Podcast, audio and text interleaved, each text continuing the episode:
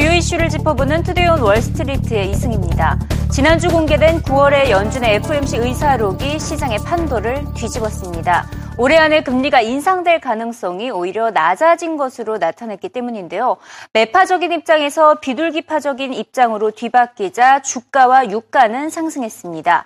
중국 경제와 달러화 강세, 상품가격 하락에 따른 낮은 물가 등을 모두 우려하고 있었기 때문인데요. 워낙 불확실성이 크기 때문에 기다리는 것이 신중하다는 게 연준 내부적인 의견이었습니다. 이에 따라 이번 달 금리 인상 가능성은 모두 사라졌다는 평가입니다. It seemed like maybe it wasn't as close a call as some members afterwards described it. Um, the Fed members were clearly spooked at that uh, F O M C meeting by uh, global international developments in the markets and the potential effects of a slowdown in China and other emerging markets on inflation.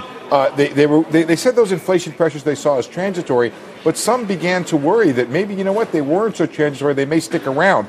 So ultimately what they said is they, they said many expected the rate hikes would conditions w- would be met later this year, uh, and they saw growth continue at a moderate pace. But ultimately, they said the time for tightening was near, but it was more appropriate to wait. Just a couple things on labor slack, a bit of a debate there. The labor slack was seen as being substantially reduced or eliminated, but some saw continued low wages as a sign of labor slack. Finally, on the markets, there was a big discussion about how much was the Federal Reserve swayed by markets. They said not so much. They said the market movements were not seen having, quote, a significant bearing on policy, uh, and they were only seen as having a smaller transitory effects on the economy. And the reason why they said they were watching markets was because of the potential effect on the economy. What's important about these minutes is that they come before, they it was for a meeting before those weak labor markets. So if it wasn't that close before the weak labor report, I think it's a little bit further away now, and that's why I think you get this dovish reaction from the equities today. 지난주 국제유가가 반등에 성공했습니다. 이번 주 배럴당 오십 달러대에 다시 진입할 수 있을지가 관건이 될 것으로 보이는데요. 하지만 골드만삭스는 여전히 약세론을 내놓고 있습니다. 지난 구월에도 국제유가가 공급 과잉으로 인해 배럴당 이십 달러까지 추락할 수 있다는 전망을 내놓은 바가 있었는데요. 이번 보고서에서도 국제유가가 최근에는 오십 달러 근처로 반등을 했지만 이 같은 상승세가 지속되긴 어렵다는 전망을 내놓았습니다. 기술적 반등에 불과하다는 지적입니다.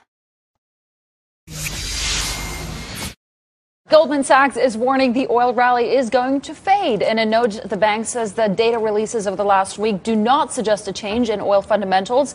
It predicts the rally will reverse and maintains its lower for even longer oil forecast. I don't see really a big rally in oil prices. You know, I, I think it is it is pretty much.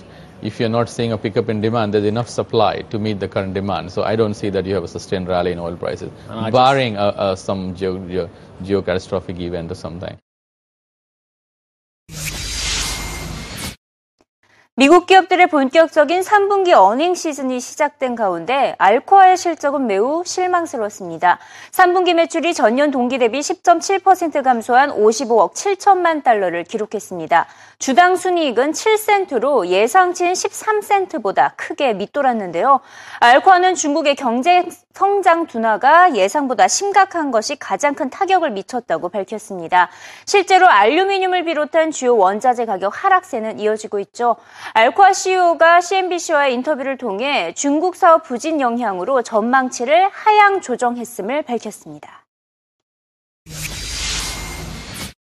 We've pretty much on almost all segments uh, lowered the numbers on China, but also I M F has lowered the numbers. But you have to put it in perspective. It's not like falling off a cliff, right? And for us as Alcoa, what is really important that in the value-add businesses, the markets that are more more critical for us are the developed markets. I mean, like the U S and Europe. And there, I I think we even feel like a breath of uh, of optimism.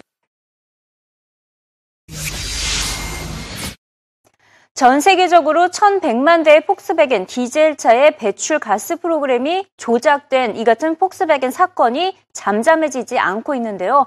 이런 가운데 폭스베겐 미국법인 씨이오는 하원 청문회에서 발언을 가졌는데 이번 발언으로 더 큰 논란이 제기가 됐습니다. 이 자리에서 자신은 이번 사건을 전혀 몰랐고 일부 엔지니어들의 책임이라고 말을 한 것인데요. 배출가스 조작 사실을 전혀 몰랐다라고 발뺌을 한 셈입니다. 이 이에 의원들은 회사와 경영진을 강하게 비판했습니다. 결국 폭스바겐 미국 법인 씨이오는 이번 청문회에서 횡설수설하기만 했는데요. 현장 분위기 직접 살펴보시죠.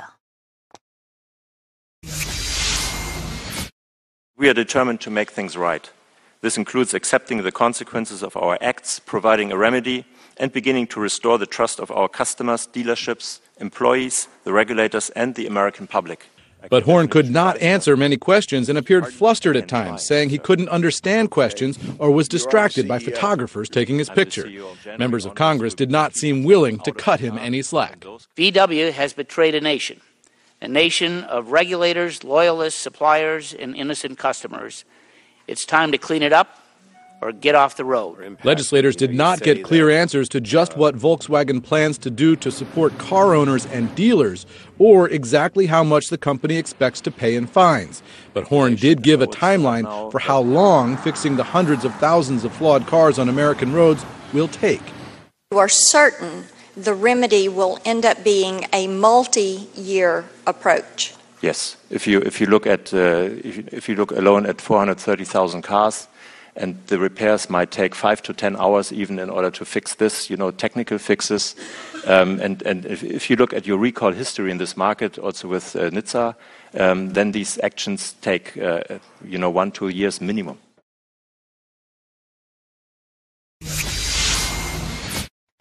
마지막으로 최근 월가에서 주목받고 있는 사건 하나를 짚어보도록 하겠습니다. 채권왕으로 유명한 빌 그로스가 전 직장이었던 핑포를 대상으로 대규모 소송을 제기했는데요.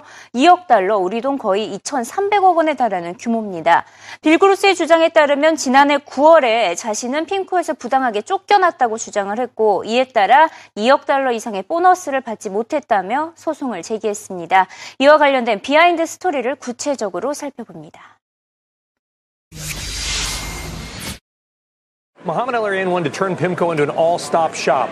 Bonds, commodities, real estate, whatever. Gross said, we just need to be bonds. They fought. He went to Harvard. Basically, they alleged that, that El-Erian, they kind of d- took a knock at him, said he did well at Harvard because everybody was doing well that year. He fought with Lawrence Summers, the then president of Harvard, which led him to come back to, to PIMCO. And that then a group of executives, Andrew Balls, Doug Hodge, Dan Ives of the Currency dot I O, effectively, I guess I'll use the term sort of ganged up in a conspiracy, formulated a plot mm-hmm. to oust him. It worked. He got terminated. He's suing. They're saying that they had a contract to share profits from the bonus pool, that Bill Gross alleges he was terminated. He did not quit, and therefore he is owed a portion of that bonus pool, which, by the way, is probably a couple hundred million dollars.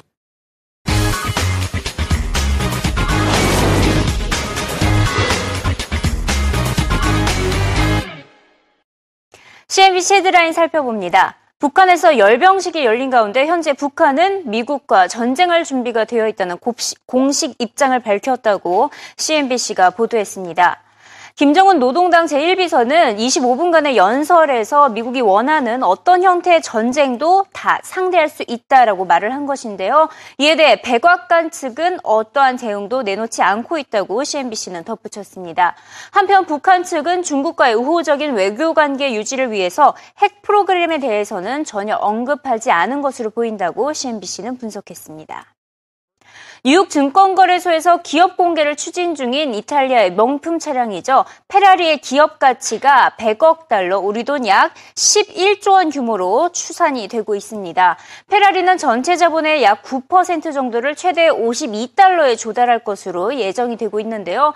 페라리는 이번 상장을 계기로 이천십팔 년까지 칠백만 대의 차량 판매를 목표로 하고 있습니다.